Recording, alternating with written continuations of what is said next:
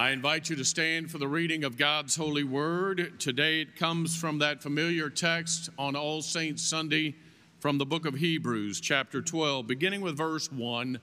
Let us hear these holy words.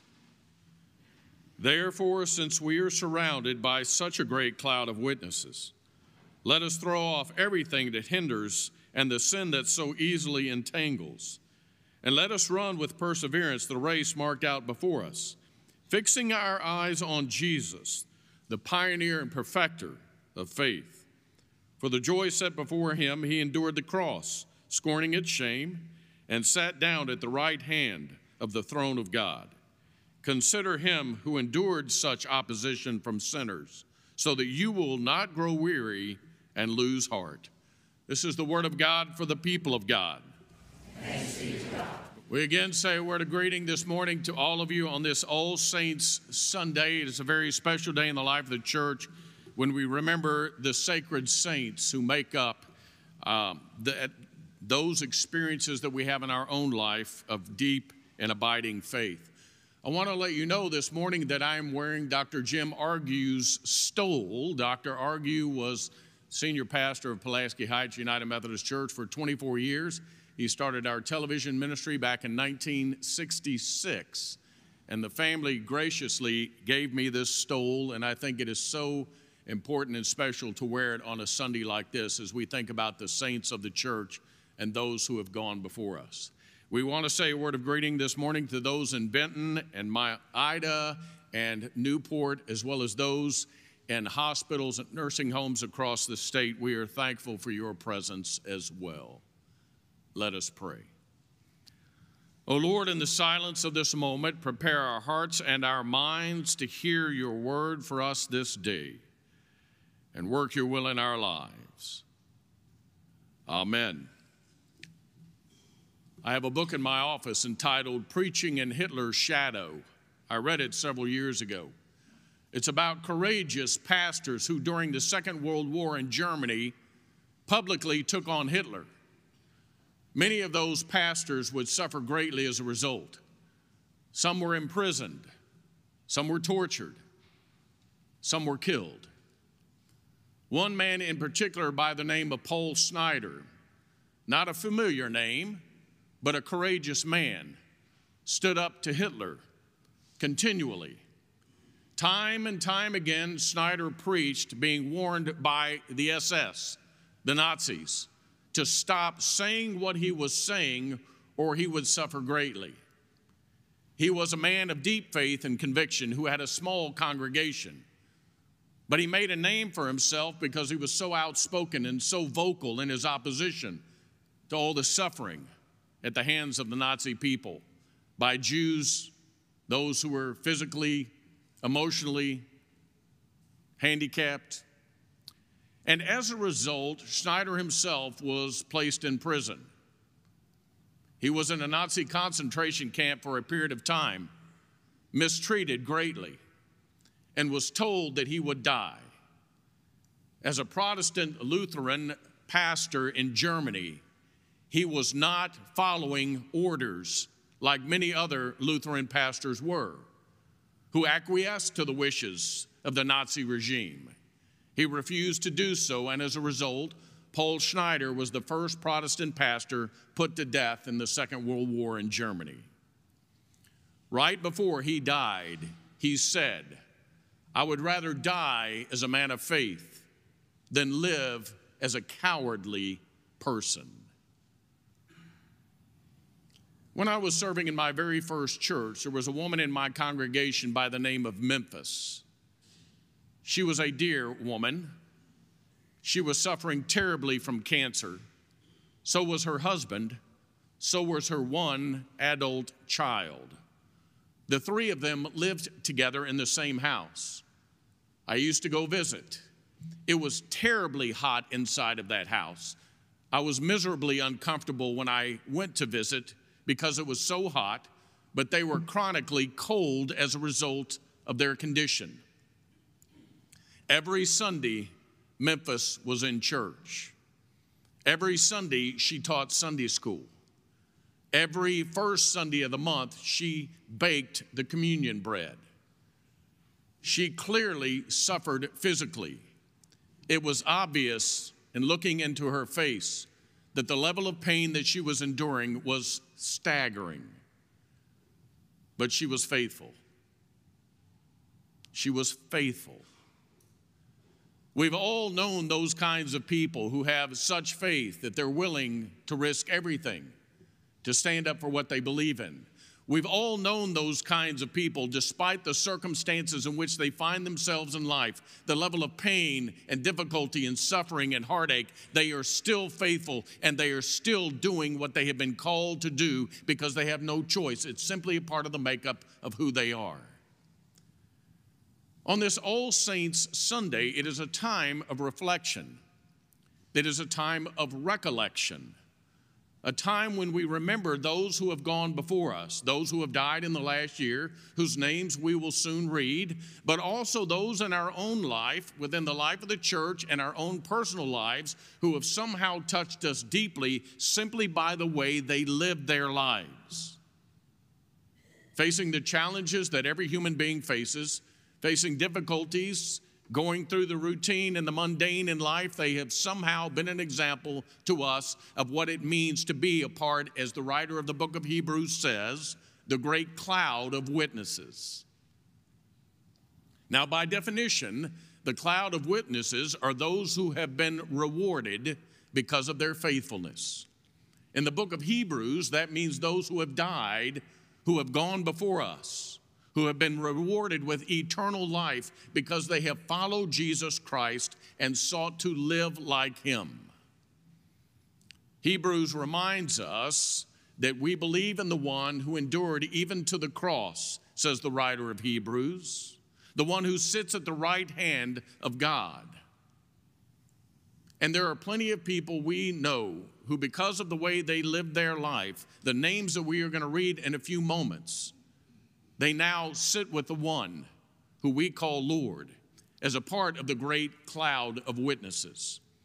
Every one of us, in one way or another, I would imagine, if we can reflect on our own lives up to this point in life, have those people whom we have admired greatly, not because of their prowess or their, or their level of education, but how simply living life, how faithful they were, on a daily, continual basis. They may never have stood in the pulpit to preach. They may have never been in the choir singing anthems Sunday after Sunday, but they were faithful in their attendance. They were faithful in their commitment. They were faithful in their trust. And those are the kinds of people whom we honor on this All Saints Sunday. Those who have gone before us, who have been something special to us in some way or another. C.S. Lewis said, if you look at history, you will discover that those people who did the most in this life were precisely the people who thought most of the next life. The kind of people who understood that one day they would be rewarded for their faith with an eternal home in the presence of the one who sustains us, who suffered for us, and lives forever. Now, the great cloud of witnesses is something that we think about with regard to those who have passed on, those who have died, those who are no longer physically in our presence. But if one reads the book of Hebrews, we discover that the cloud of witnesses is also those who are present among us today. Those who live in such a way that we recognize that one day she or he will be the one many look back on and say, I wish I could be like. She touched my life deeply by the way she lived. He did so much good. It was obviously part of the makeup of who he was to be a follower of Jesus Christ. The writer of Hebrews says that we follow the one who's the pioneer and perfecter of our faith, Jesus Christ himself, who was the one who, in so many ways, endured a whole lot, even to the point of death, says the writer of Hebrews. Now, remember, Jesus didn't have it easy. When Jesus started his ministry, the very first thing that happened to him was that he went to his hometown and he said, after reading from the scroll of the prophet Isaiah, That ancient prophet Isaiah was talking about me. I'm the one who's going to cause the blind to see and the lame to walk. And it was so offensive to his own hometown, they tried to kill him. Now, I'm just going to tell you, if I had started my ministry at Pulaski Heights and my first Sunday, you all tried to kill me, I wouldn't have a second Sunday. I wouldn't have come back. I get it. I understand. I get the message. Jesus understood who he was despite the fact a lot of people didn't, and he kept plugging away. He surrounded himself with a group of disciples that he handpicked who, more often than not, didn't even know who he was. There is a portion of scripture where Jesus is teaching, and his own family, scripture says, his siblings and his mother say, Y'all go get him. There's something wrong with him. His own family. Now, we are talking about a Lord who endured much, who was misunderstood, Many people were confused about him, but he never let that stand in the way ultimately of his goal to be who God called him to be fully and completely on behalf of all of us. And our responsibility is to do the same. Despite the obstacles we too face in life, our role is to be faithful, to be committed, to endure to the very end, so that we too will be a part of the communion of saints. Those who have gone before us have left behind some kind of legacy, some kind of example, some kind of memory for us. Where are you in your own walk with Jesus Christ? If today were your last day, where would you be in your walk with Christ? What would people say about you? If your name is to be read, and by the way, one day every one of our names will be read. What are the memories people are going to have of you? What kind of legacy have you left behind? What is it about the way you live that is so obvious to other people that Jesus Christ is Lord of your life, that you're clearly a part of the communion of saints? Oftentimes, it's fascinating to me that when we look back on life, how often we will say, I did that because so and so did it that way. They were always a good example to me. I know in my own life, and I'm sure in yours, you've done that as well. And oftentimes people will say, I felt like she was with me. I know she died several years ago, but I felt like she was with me. And the answer was, is that she is with you because the great cloud of witnesses leave behind that legacy, that understanding that depth of faith that remains with us. It doesn't go away. And on All Saints Sunday, we recall those who have died.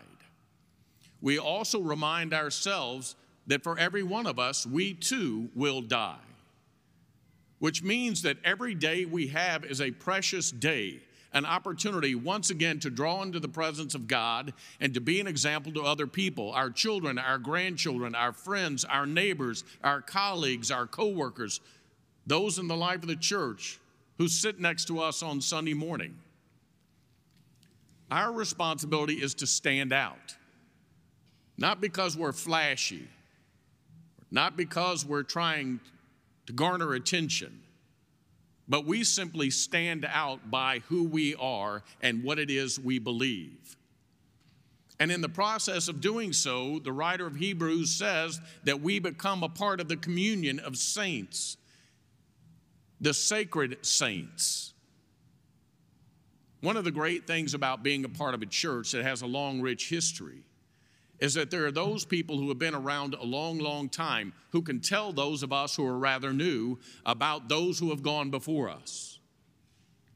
We can see it in the facilities we can see it in the lives of people who have benefited from those who have gone before them, who now carry on that tradition of being faithful and committed, of teaching others about what it means to be a follower of Jesus Christ. The communion of saints continues to grow and get bigger and larger and more effective and more impactful in the world. And it's our responsibility to carry that on for the next generation, who will carry it on for the next generation. One of the things I'm always amazed about is how cooperative the church can be in an uncooperative world. Isn't it amazing to look back and think about what Pulaski Heights United Methodist Church has done in its 110 year history? I mean, look at the facilities around us. Look at all the ministries that take place. Look at the legacy. Look at the tradition. Look at the impact. And somewhere along the way, people decided in order to achieve what it is we want to achieve, we've got to work together. We've got to cooperate. Because if we are all individuals trying to place our agenda above all else, nothing ever gets done in the life of the church. By the power of the Holy Spirit, something happens to us and we work together. We are unified. And that legacy and that tradition carries on and touches the lives of so many as a result. The cooperation of those who have gone before us is to our benefit today.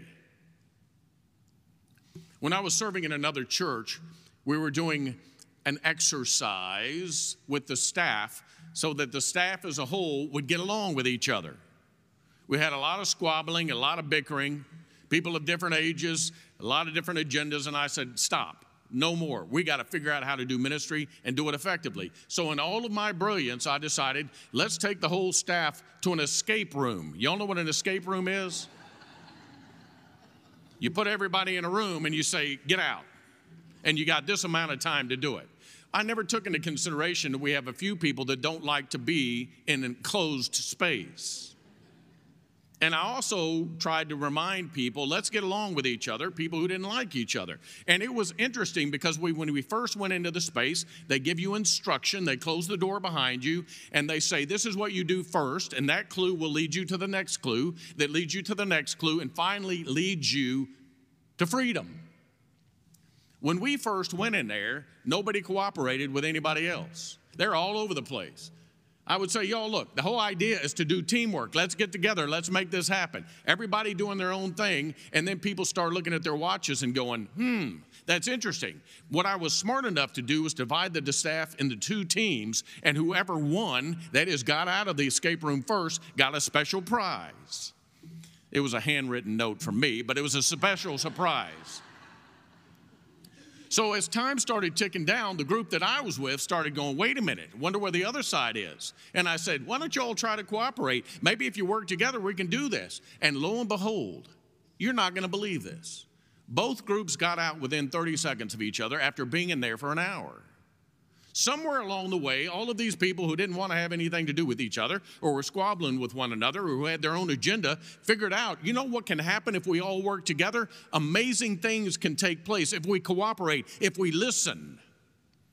And here's what happens we escape we come out on the other side and we congratulate each other by what it is we've done. And there have been those who have gone before us, many who said we may be different ages, different interests, different occupations, but we are going to figure out as the church of Jesus Christ what to do and how to do it together for the greater good. And we are beneficiaries of that. So we carry on the legacy of the sacred saints those who have gone before us. They have blessed us, they have enriched our lives, they have been a gift to us from God. Hallelujah. Amen.